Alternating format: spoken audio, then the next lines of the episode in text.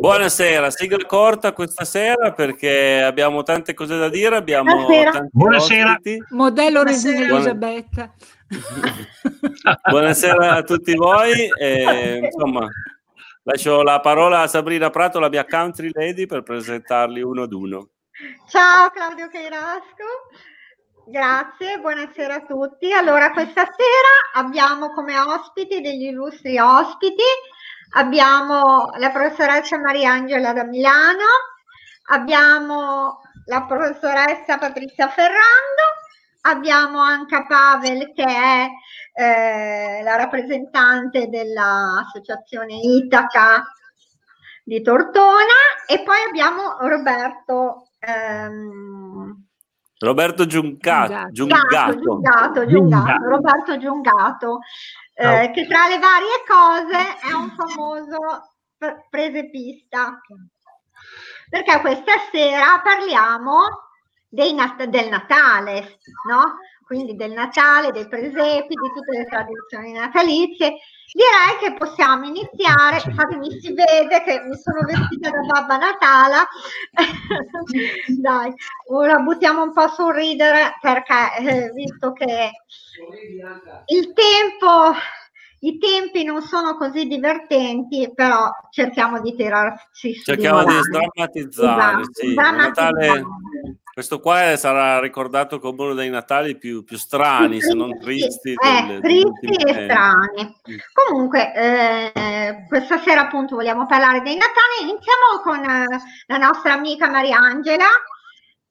A Maria Angela chiediamo di parlarci un po' dei suoi Natali d'infanzia, di un Natale che ha passato.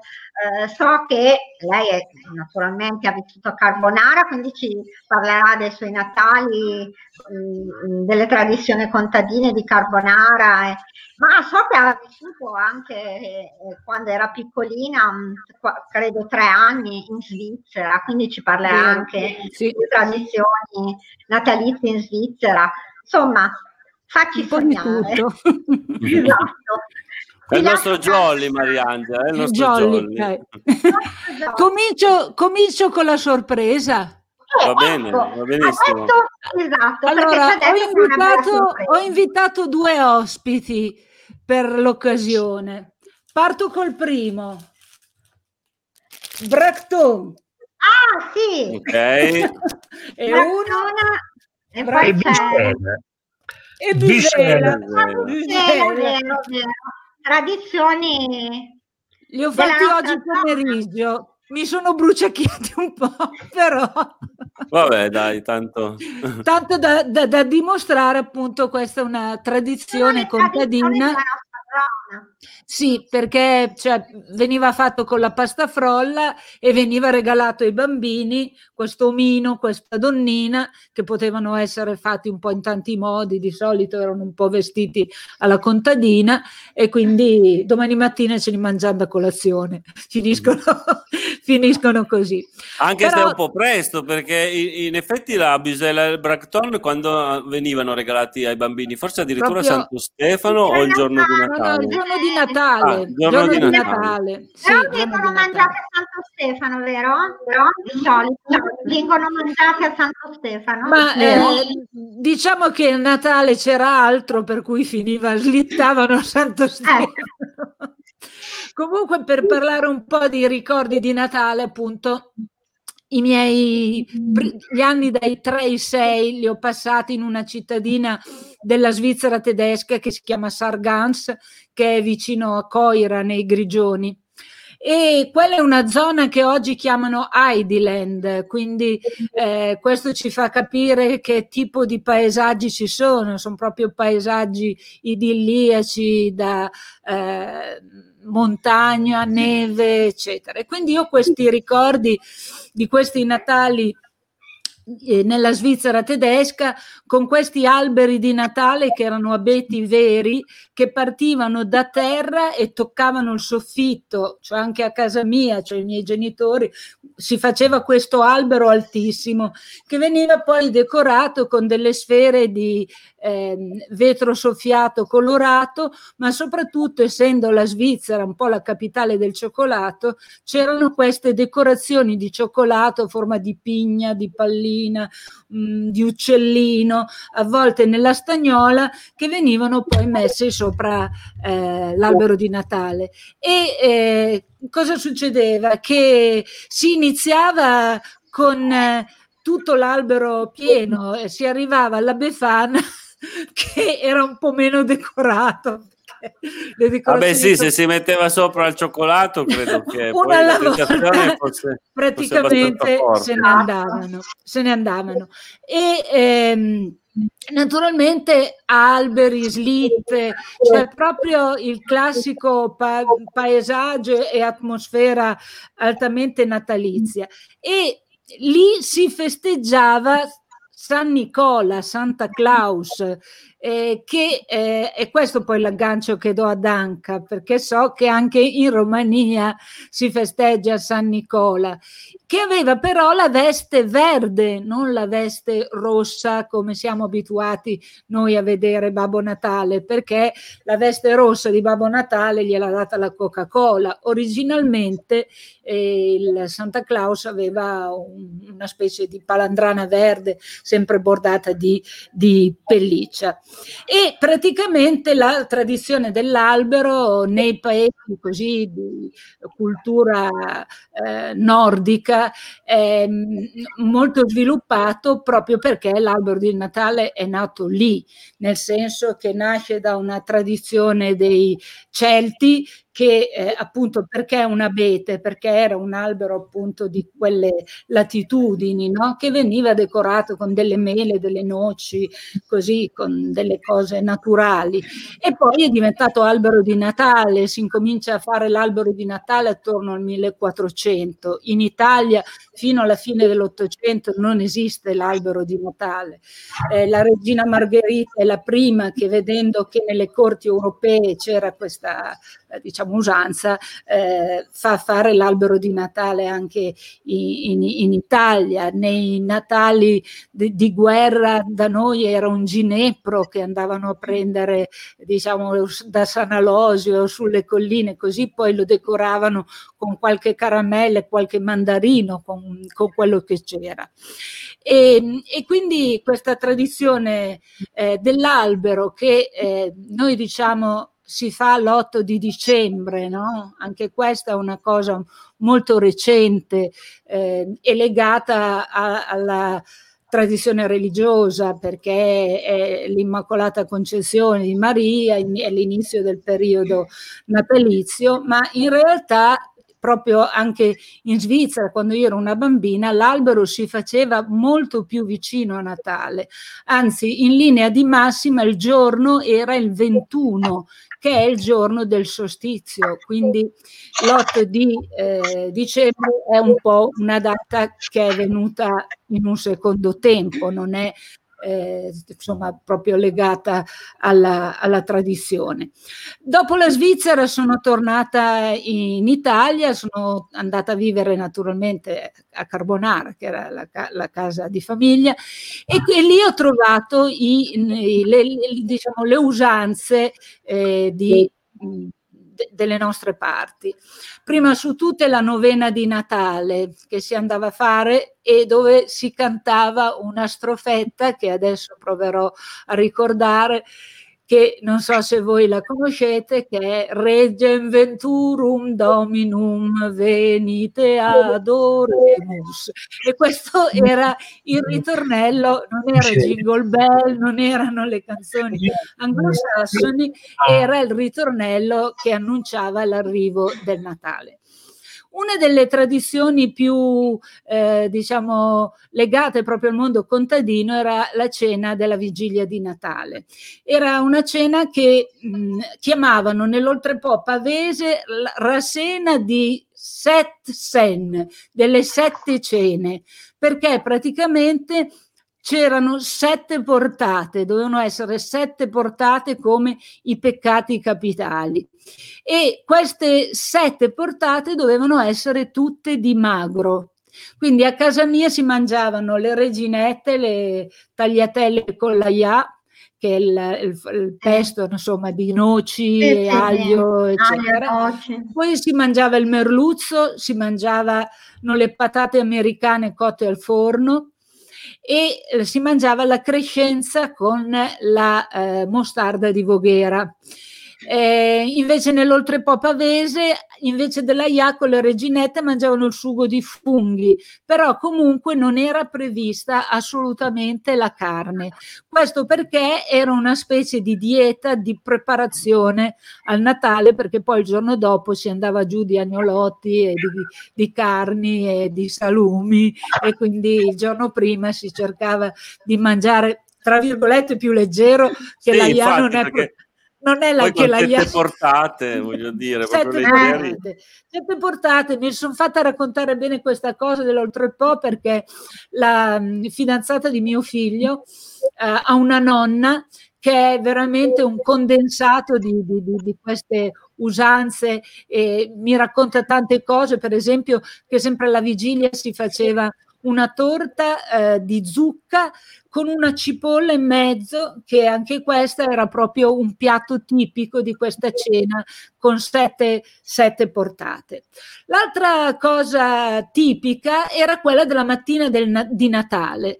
La mattina di Natale venivano gli uomini a portare la fortuna. Vero, ancora adesso si fa. Praticamente non bisognava incontrare la prima persona che si vedeva non doveva essere una donna. Ho letto un po' di notizie in giro e ho visto che in certi luoghi questa stessa usanza c'è il primo dell'anno. E poi a Nuovi Ligure c'è il primo dell'anno. Il primo dell'anno.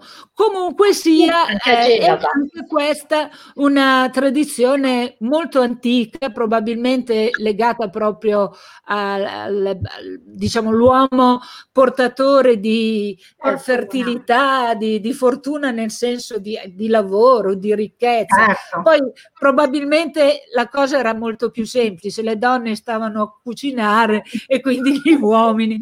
Infatti c'era sempre il vassoio con il vermouth e il puntemès, che in quegli anni lì erano gli spritz dell'epoca. E quindi venivano gli uomini a portare la fortuna. E poi in chiesa, alla messa di mezzanotte, c'era questa usanza di baciare il piedino di Gesù Bambino. E mi ricordo questa cosa, che c'era il sacerdote che aveva un panno e tra un fedele e l'altro dava una pulita. Ora, in questi tempi di Covid. A pensare a quest'usanza veramente sembra una cosa fuori. Vengono i capelli dritti. Fuori dal tempo. A Natale c'era il grande pranzo a mezzogiorno, c'era la tovaglia natalizia che rimaneva sul tavolo fissa per 2 giorni. Si spazzavano le briciole, ma la tovaglia non si toglieva mai, perché sulla tovaglia poi si giocava a tombola, poi un pochettino più avanti negli anni è arrivato magari il Monopoli. Fatto sta che la tovaglia rimaneva per tutto il tempo, diciamo, dei giorni di Natale. Io quasi quasi mi fermo, butto la palla ad Anca, perché poi ho un po' di cose da dire dell'ultimo dell'anno e la Befana, ma se ci stanno bene, altrimenti seguo volentieri gli altri. Va bene, passiamo la parola ad Anca Pavel, che ci racconta appunto delle tradizioni natalizie del suo paese d'origine, che è la Romania. Prego, Anca. Grazie. Riprendendo lo stesso filo del racconto di Maria Angela, Partiamo con l'albero di Natale, che è tradizionale anche in Romania intorno al 1800, e come diceva Maria Angela anche da noi nell'albero di Natale era abitudine, oltre le palline, mettere anche i cioccolatini, i biscotti, persino le arance. La cosa bella è che i bambini con tanta cura riuscivano a prendere i cioccolatini e rifare la carta in modo che sembrava che il cioccolatino era ancora lì. Poi una cosa particolare che vorrei dire delle feste natalizie in Romania è che tutte le tradizioni conservano un'aura di sacralità e di magia che rendono impossibile non sentire il Natale. Oltre a essere una festa della famiglia, come in Italia, come dappertutto nel mondo, comunque in Romania le feste di Natale si condividono anche con l'intera comunità. In una specie di incontro tra te e il mondo intero sotto il segno della nascita di Gesù. La tradizione conserva tante cose specifiche cristiane, ma anche pre-cristiane, anche dai tempi dei Traci, dei Daci. Nei canti natalizi viene nominato anche Traiano.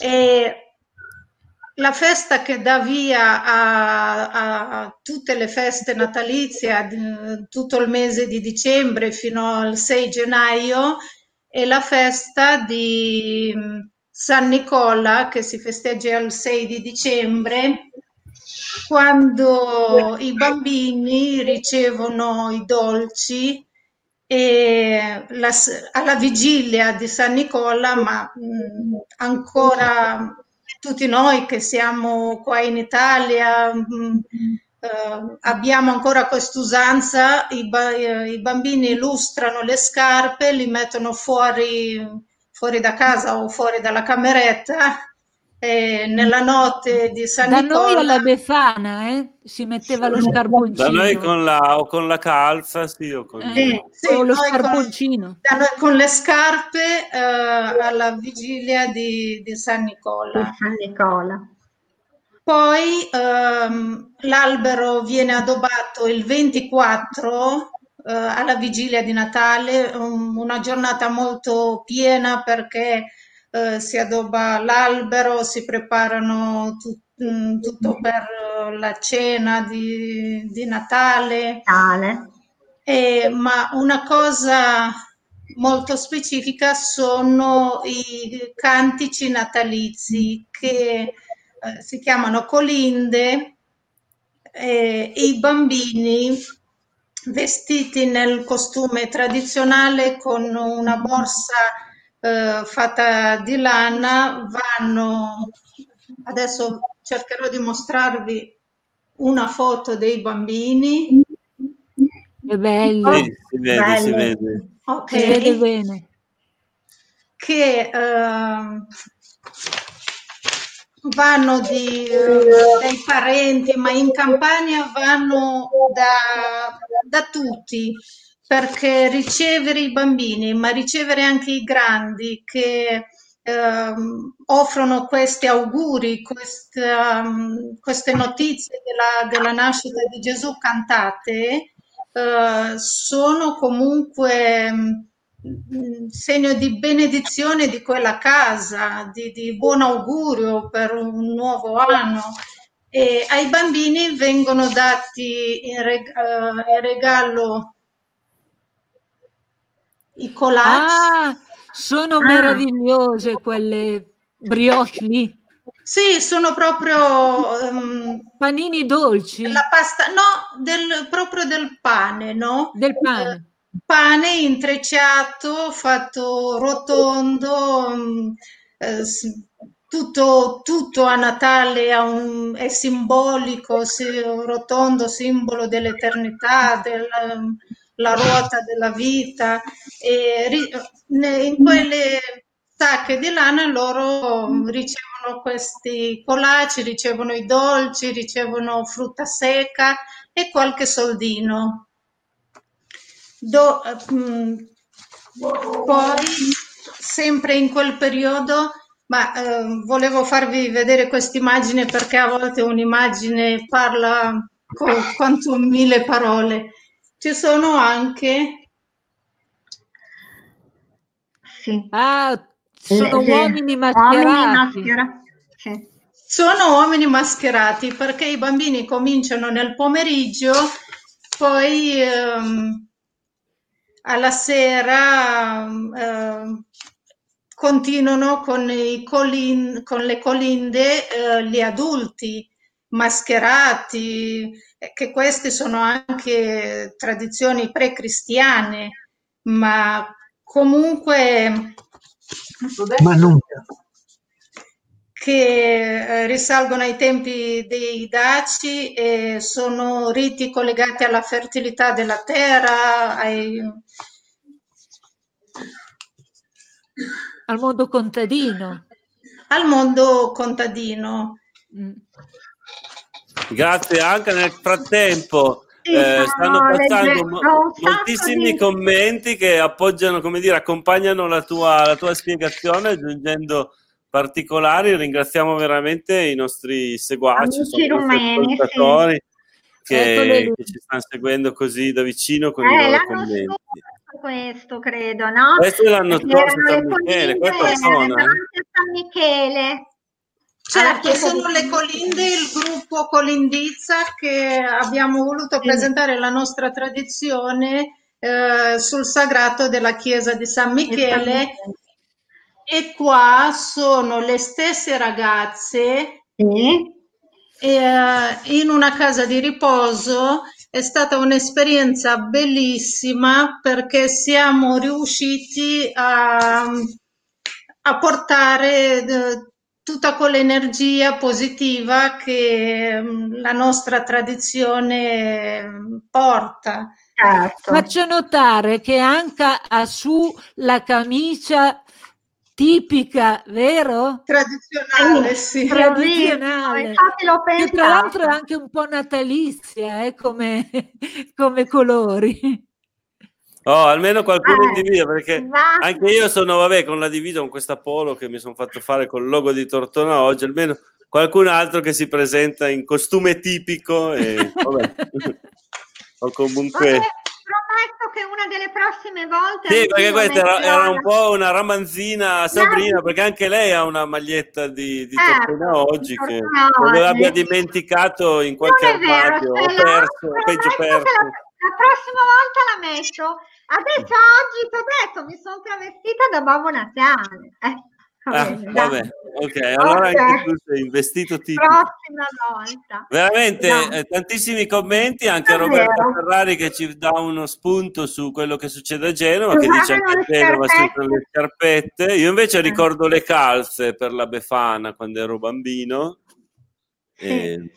Sì, anche qua non usavamo le calze. Lasciamo a voi leggere i commenti, che sono tantissimi. Lo scarpone, e poi mica sempre portavano solo dolci, a volte arrivava anche il carbone, la cipolla, se non eri stato tanto bravo. Io me lo ricordo bene. Sa quanto carbone, Roberto. Non credo che tu abbia preso tanto carbone, secondo me avrai preso tanti regalini anche tu. Va bene, facciamo adesso, se Anca ha finito, direi di far dire qualcosa alla nostra amica Patrizia Ferrando, che ci parlerà, ma penso, visto che lei ama queste cose, studia queste cose, credo che ci parlerà un po' del Natale vittoriano, del Bon Ton e dei, insomma, di queste curiosità delle festività natalizie, anche magari un po' retro. Patrizia, sì, grazie, buonasera. Vai Patrizia. Perché sì, questo Natale retro? Beh, io sono un'appassionata di manuali di buone maniere e storia del costume in genere, però penso che tutto questo, al di là di interessarsi di cose carine, divertenti, così a livello di curiosità, possa anche darci degli spunti per il presente. Diciamo che dal punto di vista familiare io sono un intreccio di nordico con delle radici austriache, infatti mi riconoscevo in alcuni aspetti prettamente nordici, e genovesi, infatti confermo la scarpetta di cioccolata, l'Epifania. Possiamo aggiungere ad esempio l'albero di alloro, che era qualcosa di tipicamente genovese, ornato anche con i mandarini. L'albero comunque sempre verde. Cos'è che collega tutto questo al mondo nordico e poi a quello vittoriano? Il tema del ceppo, del sempreverde e della luce, perché ceppo e albero di Natale sono molto legati. A Genova si fa il confervo cosiddetto, che è il dono del ceppo dal popolo al doge.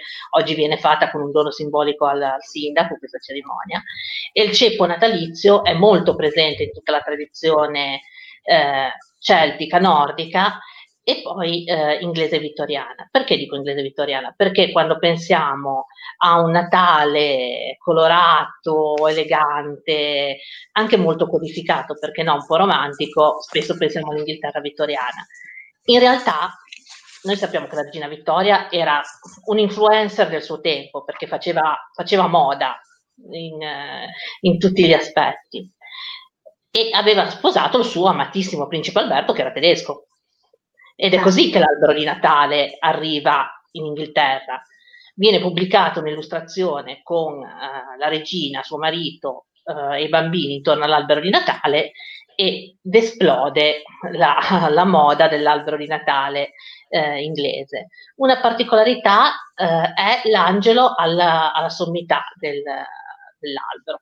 Questo è tipicamente vittoriano. Al posto del puntale una statuina, una sorta anche di marionetta o di burattino con la veste di tessuto che rappresenti un angelo. Cosa arriva insieme all'albero di Natale dell'Inghilterra vittoriana? Le cartoline natalizie. Ce ne sono di bellissime. Bellissime, a volte anche strane, perché non sono solo le immagini molto tenere, sognanti che abbiamo presente, a volte ce ne sono di stranissime, perché avevano un umorismo abbastanza macabro i vittoriani talvolta. Però venendo al discorso Bon Ton, che a me piace applicare come un'idea di gentilezza, non tanto di regole rigide in questi giorni, perché insomma, chi più chi meno, ci stiamo dicendo, non può essere il Natale consueto. Probabilmente incontreremo meno persone, ci saranno meno festicciole. Se vogliamo metterla sull'ironico, avete notato che sono spariti tutti quelli che dicevano voglio svegliarmi il 7 gennaio, che è vero. Non ci sono più, quelli sono scomparsi, chissà dove sono andati, saranno tutti come volevano fare. Dicevo che una cosa semplice come la cartolina natalizia o il biglietto natalizio, più che altro, secondo me è un gesto bellissimo, perché ricevere invece che montagne di bollette e basta, pubblicità, insomma, di solito nelle nostre cassette della posta ormai non ci sono molte cose personali o che ci possano rallegrare. Certo, anche in questo momento siamo in una diretta, possiamo comunicare con tanti mezzi tecnologici, ma io penso che un bel biglietto che sia comprato, che sia realizzato da noi, che sia una letterina scritta dai bambini ai parenti, da noi a degli amici, un cartoncino, è una grande occasione per dare un po' di calore a questo Natale che ci stiamo dicendo, ma ce l'avrà questo calore, lo troveremo, come ce lo inventeremo? Io credo che la gentilezza passi per l'inventiva e che più che rattristarci dobbiamo un po' ingegnarci, perché insomma se stiamo bene e siamo insomma in una situazione abbastanza sicura e tranquilla, tutto il resto si inventa. E si può inventare, perché no, anche con un cartoncino. Secondo me, e secondo anche numerosi esperti, diciamo così, di comunicazione gentile, bastano pochissimi passi. Intanto scriviamole a mano queste cartoline. Facciamo veramente come i vittoriani, scriviamole a mano e non scriviamoci solo buon Natale, felice anno nuovo, tanti auguri, mettiamoci un tocco in più. Certo, qualcuno mi dice, ma io non sono portato a scrivere. Non importa, non bisogna trasformarsi in letterati. Basta metterci un piccolo ricordo che ci lega alla persona a cui stiamo scrivendo, oppure un pensiero della nostra giornata.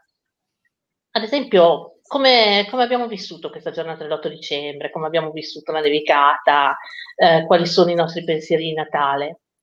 Mettiamolo in poche righe, scriviamo tanti post sui social e reinventiamoci quest'uso del Natale vittoriano, dove venivano stampate e vendute, spedite veramente tantissime cartoline, le Christmas card, così si chiamano.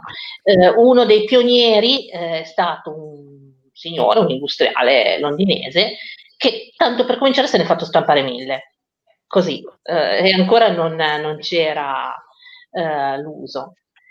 La stessa cosa può valere per l'invio di un regalino. Invece che limitarci al buono, spesa o qualcosa del genere, sapete come facevano i vittoriani? Trasformavano anche il dono di denaro, perché capitava che ci fosse l'idea, ma comprati qualcosa, ti mando una piccola somma e poi ti compri quello che vuoi. Però la trasformavano aggiungendoci un oggettino, un biglietto, un pensiero in più. Secondo me diventa tutto più bello, perché alla fine, certo, fa piacere ricevere qualcosa, il famoso regalo utile. Poi sui regali ci sarebbe da aprire tutto un discorso, perché io stessa mi rendo conto che a volte vedo una cosa e dico che bella, voglio regalarla a... In realtà, forse se riusciamo a metterci un po' di più nei panni degli altri, i regali arrivano meglio. Perché se una cosa piace tanto a me non significa che sarà un regalo gradito. Poi si finisce con le storie dei regali riciclati, però sui regali riciclati, a parte le leggende, i regali orribili che girano da anni, continuano a essere riciclati e non si sa quando mai si fermeranno. Sì, guarda, a proposito dei regali riciclati, non dirò il peccatore ma solo il peccato: ogni anno mi arriva il classico dopo barba confezione, quello mi sa un po' di regalo riciclato.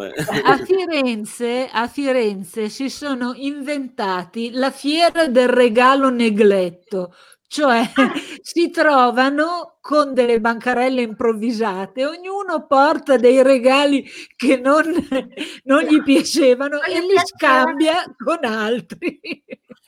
Il regalo negletto forse non era tanto gradito. Patrizia, scusa, finisci così?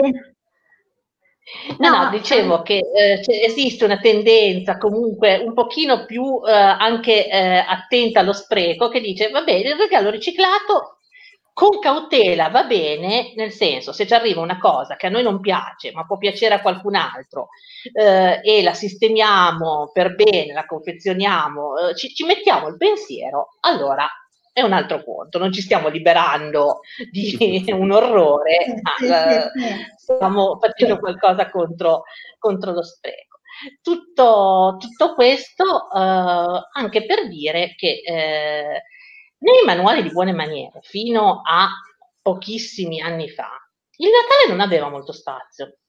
perché il Natale era una festa prettamente familiare. Il manuale di buone maniere è qualcosa che si diffonde specialmente nei momenti di forte trasformazione sociale, perché la gente si chiede come devo comportarmi con gli altri, come faccio a fare bella figura, come devo presentarmi. E essendo il Natale prettamente familiare, non c'era tantissimo sul Natale, c'era moltissimo sul Capodanno, perché il Capodanno era una festa molto più, Capodanno inteso proprio nell'accezione stretta di primo gennaio, era una festa molto più legata al presentarsi appunto in società, si scambiavano le visite di Capodanno ad esempio, per fare gli auguri, moltissimi ritenevano più elegante mandare gli auguri a Capodanno, quasi a non irrompere troppo in famiglia. Quindi, perché no? Può essere estremamente bon ton anche un Natale un pochino più familiare, con lo scambio di auguri, con lo scambio di doni pensati e magari con la reinvenzione, perché no, delle tradizioni familiari di ciascuno. E io aggiungerei per concludere un tocco di luce dappertutto. Io ho voluto mettermi un po' di cristalli intorno perché mi ha colpito anche il riferimento all'albero nel giorno del solstizio. In fondo dal tempo precristiano, questo che stiamo attraversando è il tempo del buio invernale, in cui tutti più o meno consciamente aspettiamo che torni la luce. Avete presente quelle belle giornate di gennaio, quando finalmente diciamo ci stiamo accorgendo e esatto, allora, mi sono dimenticata di dire una cosa a proposito, che negli alberi della mia infanzia in Svizzera, invece che le moderne lucine, c'erano le candeline vere, quelle con le pinzette che si mettevano sui rami, e bisognava stare molto molto attenti a non incendiare l'albero. Però effettivamente avevano un effetto magico, perché io vorrei tanto mettere le candele vere, ma sono sempre stata scoraggiata dai congiunti che mi parlano di incendi, pompieri. Io sarei già uno di quelli che ma cosa fai con le candeline, ma sei matta. Eppure lì era proprio usanza mettere le candele vere sull'albero, proprio a illuminare. Alle palline di vetro, perché ci sono anche storie di palline che scoppiano, i racconti degli alberi di Natale.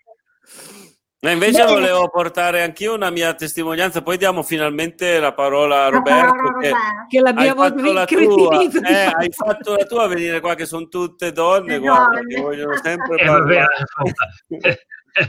Non sono solo, perché anche tu sei... ci teniamo compagnia e ci facciamo coraggio, Roberto. No, volevo riprendere questo commento di Gianluca. Chiedo scusa a tutti gli altri, perché ne abbiamo ricevuti veramente tantissimi, di commenti li ho fatti passare più o meno in diretta. Sì, lui dice che esteticamente il Natale è fatto di abeti e lucine, che tanto ci piace, e il Natale tedesco.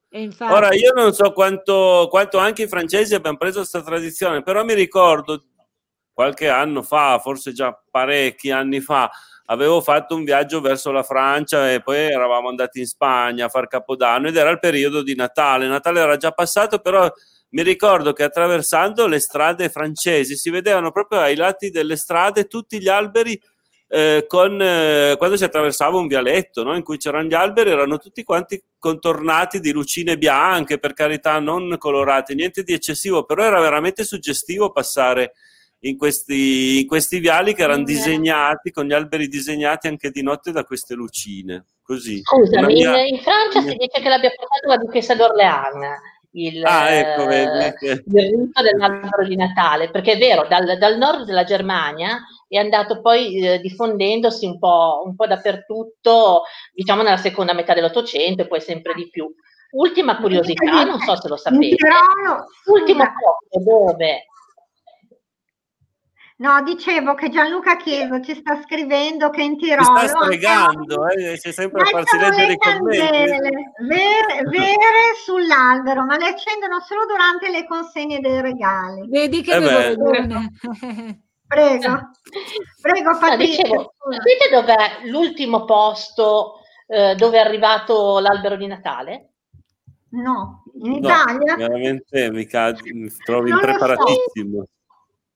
In territorio italiano, diciamo, quindi all'interno del a Roma, diciamo, in un quartiere romano, in un Prati, da quelle parti di Prati, lì dove c'è una grande basilica, no? Il Vaticano, no? Vaticano, no. Ah, perché, ok. Non c'era l'uso dell'abete in piazza San Pietro come ormai c'è oggi, si faceva ovviamente il presepe. L'abete è arrivato con Giovanni Paolo II, che come sappiamo veniva dalla Polonia, era molto legato a quel tipo di tradizione. Ha ricevuto in dono da un contadino polacco che era proprio partito con questo albero per portarlo dalla Polonia, e ha introdotto l'uso dell'albero in piazza San Pietro.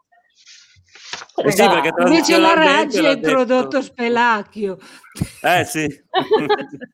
Mi sembra che tra l'altro abbia ormai preso un suo perché, che lo ripropongono ogni anno come Spelacchio. Piace, ormai piace. Ha fatto tendenza. Sì. Bene.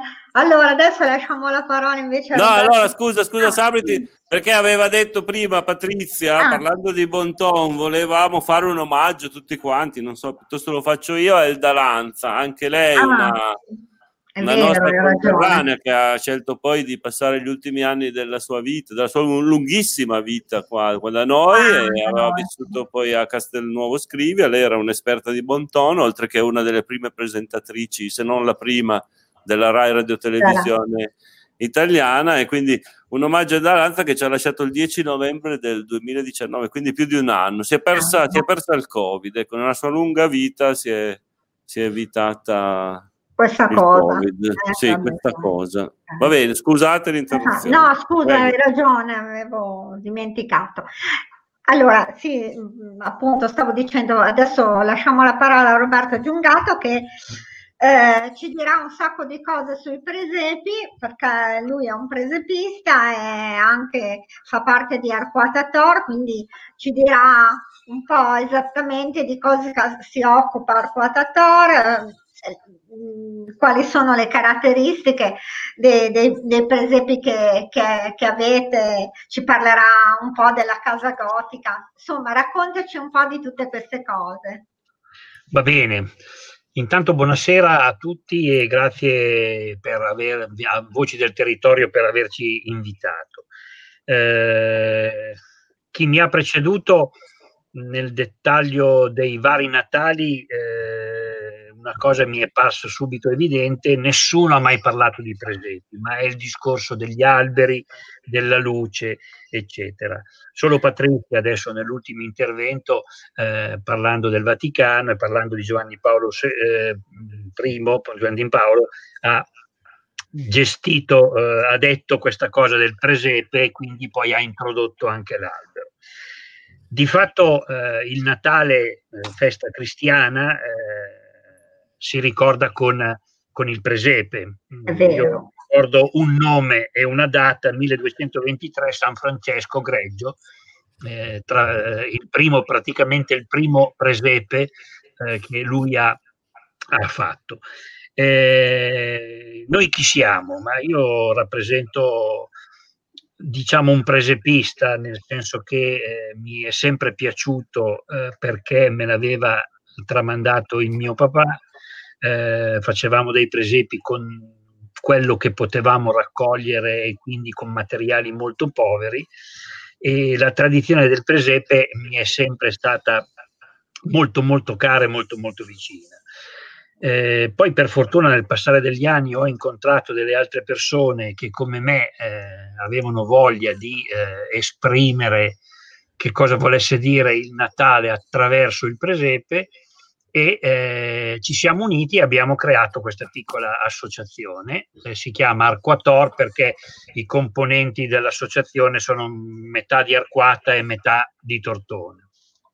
Si chiama Arquator anche perché la nostra sede e il nostro museo e la nostra mostra è in Casa Gotica, e per Patrizia, che sento che gira in quel di Arquata, eccetera, sa che cosa è la Casa Gotica. Non è una casa con le guglie. Casa stupenda, giusto due cenni su che cosa è, perché è veramente una cosa meravigliosa.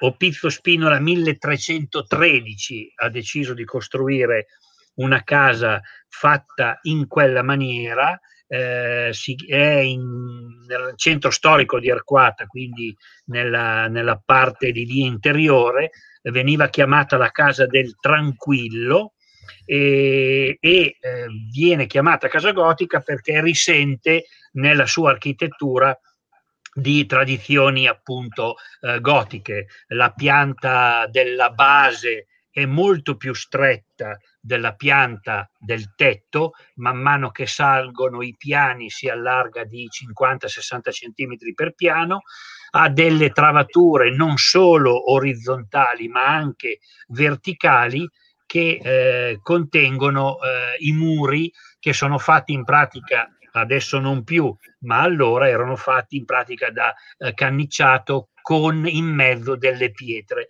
per mantenere il caldo e il freddo rispetto alle stagioni. Noi abbiamo avuto l'occasione, e dobbiamo ringraziare sicuramente l'amministrazione comunale di Arquata che ci ha dato in concessione, in uso gratuito, questa magnifica location, all'interno del quale abbiamo ormai da 10 anni, noi siamo nati nel 2010, abbiamo costruito una mostra permanente di presepi.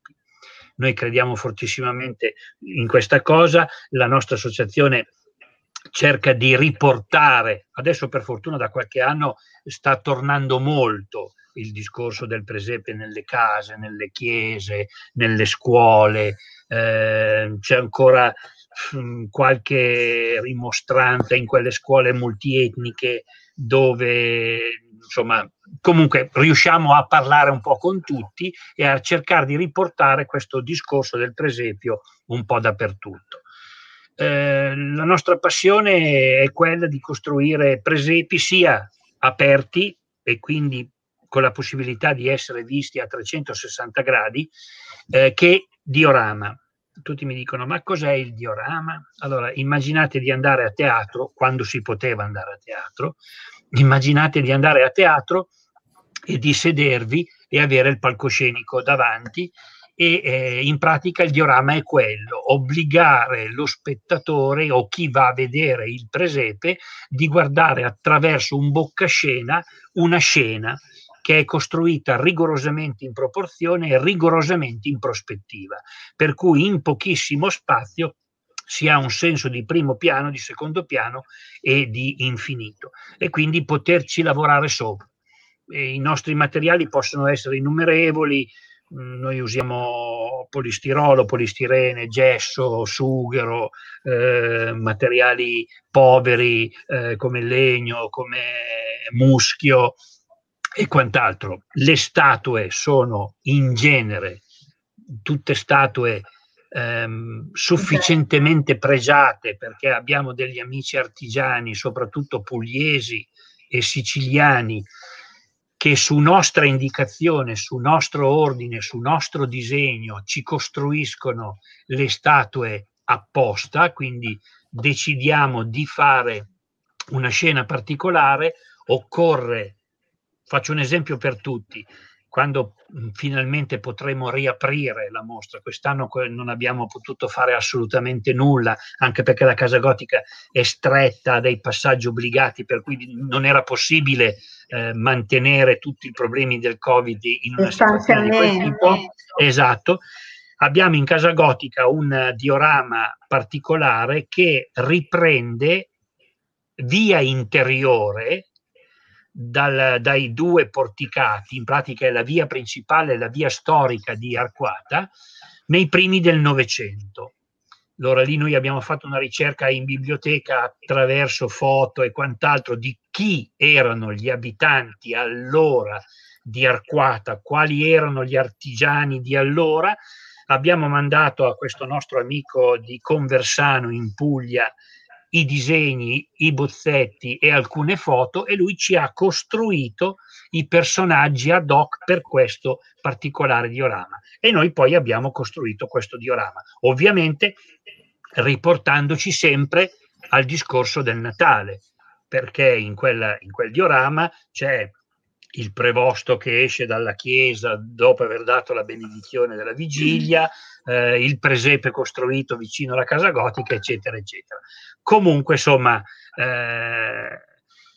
quello che mi premeva dire, ma soprattutto, e voi me ne date l'occasione, era che la tradizione del presepe che sta tornando, torno a ripetere, mi fa piacere, noi abbiamo cercato proprio di andarla a cercare, di cercare alcune tradizioni, abbiamo girato molto anche nell'Alta Italia soprattutto, per cercare qualche presepista molto più bravo di noi che ci desse delle particolari indicazioni su come rappresentare queste scene di natività, quindi Bergamo, quindi Ponte San Pietro. Se voi avete poi occasione di muovervi sui computer, se cercate tutte queste zone andrete a vedere che in queste zone in particolare ci sono dei presepisti e delle mostre, e quest'anno purtroppo solo virtuali, ma dei presepisti di veramente capacità incredibile. Riescono a dare il senso della natura, il senso della realtà in pochi centimetri quadrati, in poca grandezza, e questo è veramente bello.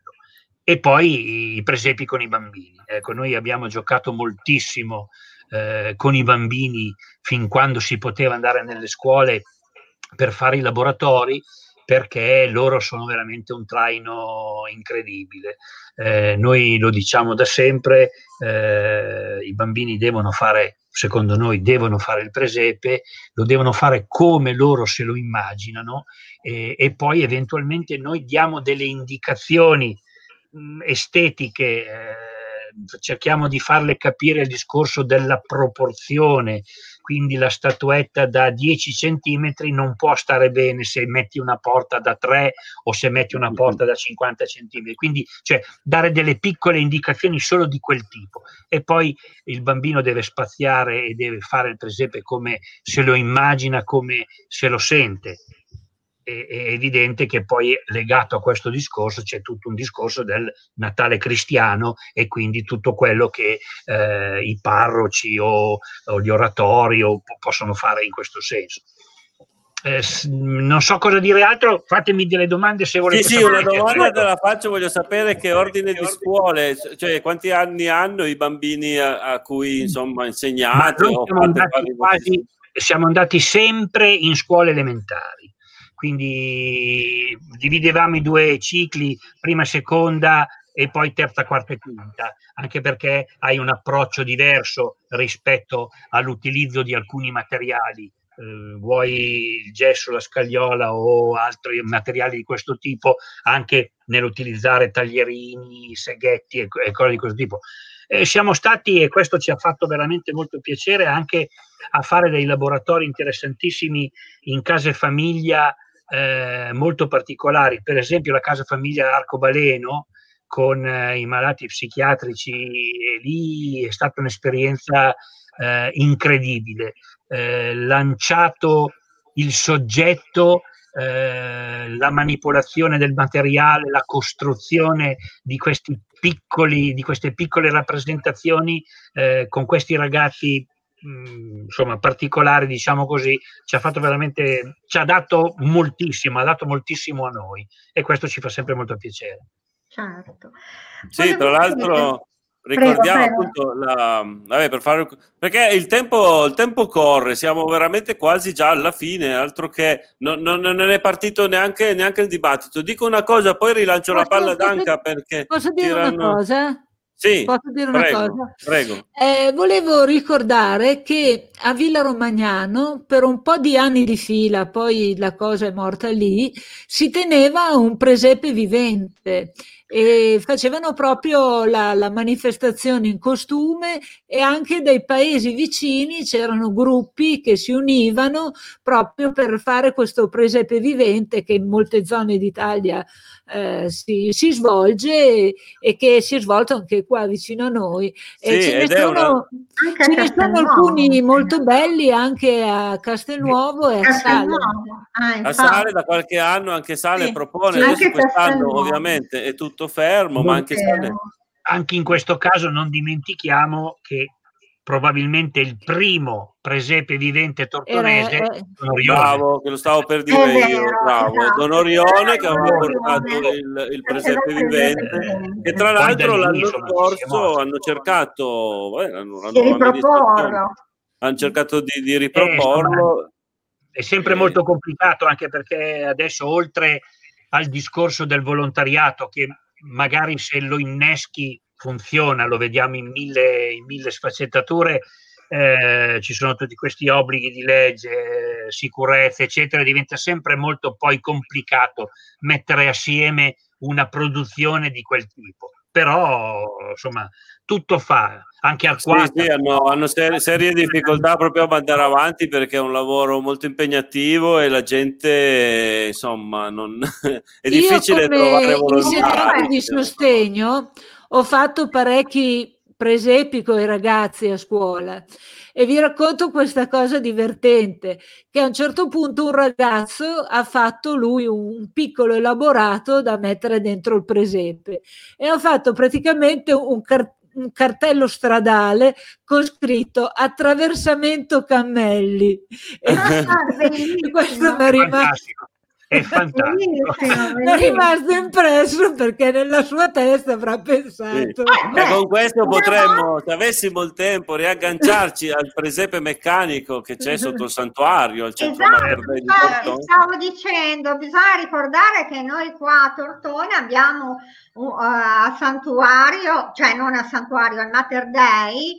Abbiamo vicino al Mater Dei, abbiamo sotto il Mater Dei questo presepe che è anche uno dei più belli in Europa. Il presepe stabile, pensa Sabrina, il presepe stabile è più grande d'Europa, e quindi del mondo. Circa 100 metri quadri. Ed è un plastico in cui sono riproposti i luoghi in cui è nato e ha vissuto, ha predicato Gesù, e quindi appunto in molte scene si vedono i cammelli. Chissà se questo tuo alunno, Maria Angela, magari aveva trovato ispirazione da lì, chi lo sa. Io ad esempio volevo chiedere un attimo. Guarda che c'è un commento, guarda che abbiamo 2 minuti, quindi non so quante cose potremmo chiedere. Rilanciamo questa cosa a... che Simona Garfu manda a Anca Pavel, leggi tu, vai. Molto vero, io piangevo d'emozione. Anca Pavel, una grande donna con un cuore caldo, che vicino a noi abbiamo fatto una cosa meravigliosa per loro e anche per noi. Credo che siano le colinde queste qua, le colinde della casa di riposo in una struttura per ragazzi disabili, che siamo partiti con l'intento di regalare qualcosa a loro, ma abbiamo regalato tanto a noi. No, ma io vi ho seguito a San Michele in Emilia l'anno scorso, e devo dire che è stato molto coinvolgente, insomma. Ma perché si parlava di presepe vivente, mi viene da dire che la Romania diventa un presepe vivente in quel periodo, con, come ho detto, con tradizioni cristiane e anche pagane, ma comunque molto sentite, tant'è che le colinde, questo ci tengo a dirlo, in gruppo maschile della Romania ma anche della Moldova, dal 2014 fanno parte del patrimonio culturale dell'umanità, perché questi gruppi maschili, fatti da 10 ragazzi non sposati, alla vigilia di Natale la sera partivano di casa in casa e non dovevano andare a dormire finché non entravano in tutte le case del paese. Infatti più gruppi erano, prima finivano, ma dovevano andare a portare queste benedizioni e questa energia positiva in tutte le case. Poi ci sarebbe ancora tanto da dire dell'uccisione del maiale nel giorno del solstizio, che è un sacrificio che aiuta il sole a riprendere la sua forza. Quindi la luce ritorna. Però vedi, si riallaccia a quello che diceva Patrizia, nella gentilezza, nel ricevere un pensiero, anche i soldi che siano accompagnati da qualcosa di affettuoso, un piccolo oggetto. Lo pensavo tanto mentre parlava Patrizia, che dicevamo quest'anno dobbiamo reinventarci il Natale.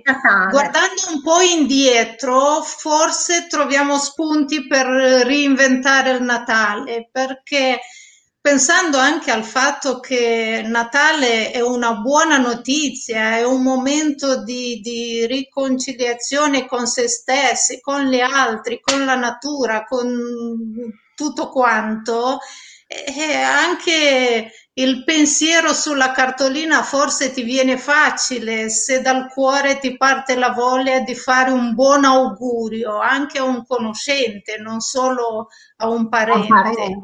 Beh, pensa a quel nobile inglese che aveva fatto stampare 1000 cartoline, altro che ai parenti, l'aveva mandato tutti. Esatto.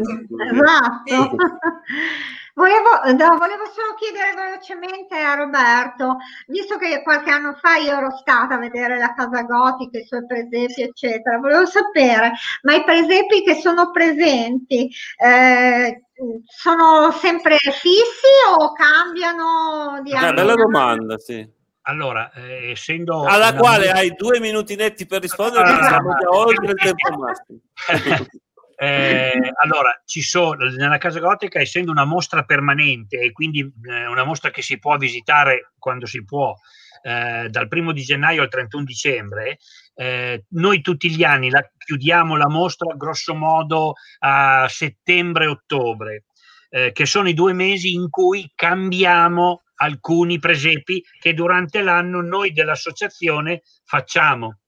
Ci sono 3 presepi che sono irremovibili, nel senso che quel diorama che dicevo di Dio interiore, poi c'è l'ultimo nato che abbiamo fatto l'anno scorso, e un altro presepe che sono grossi e sono fissi. Poi tutti gli altri presepi aperti o diorami li cambiamo di volta in volta. Cioè la mostra almeno una volta l'anno viene rinnovata. Un po' rinnovata. Come del resto i nostri presepi che abbiamo, e i nostri diorami spesso vanno a arricchire mostre che ci sono in giro. Siamo stati invitati a Verona e quindi noi abbiamo esposto a Verona, siamo stati invitati a Roma, insomma voglio dire, spesso e volentieri alcune nostre opere vanno in giro, ecco. Certo. Interessante. Comunque, sicuramente chissà quanta gente ha visitato la volta.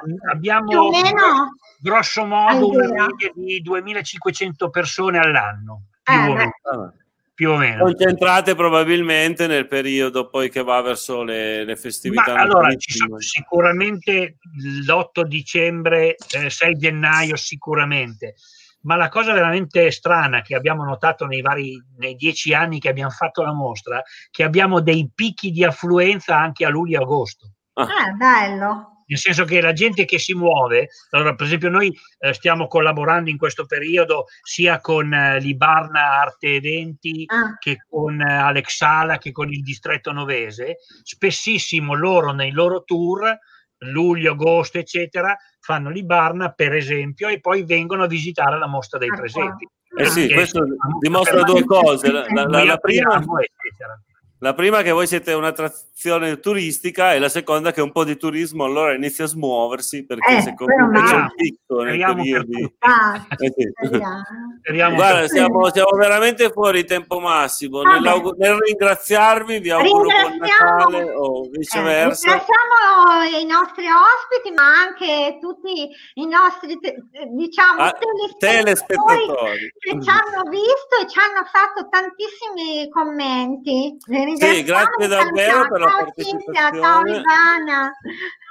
E noi stasera abbiamo parlato pochissimo, Sabrina, ma è giusto così, abbiamo dato voce ai nostri ospiti e insomma anche ai commenti che li abbiamo passati, ve li abbiamo fatti leggere a voi e con questo buon Natale a tutti voi io chiuderei la diretta. Buon Natale a tutti voi, buon Natale, auguri, ciao, grazie ragazzi.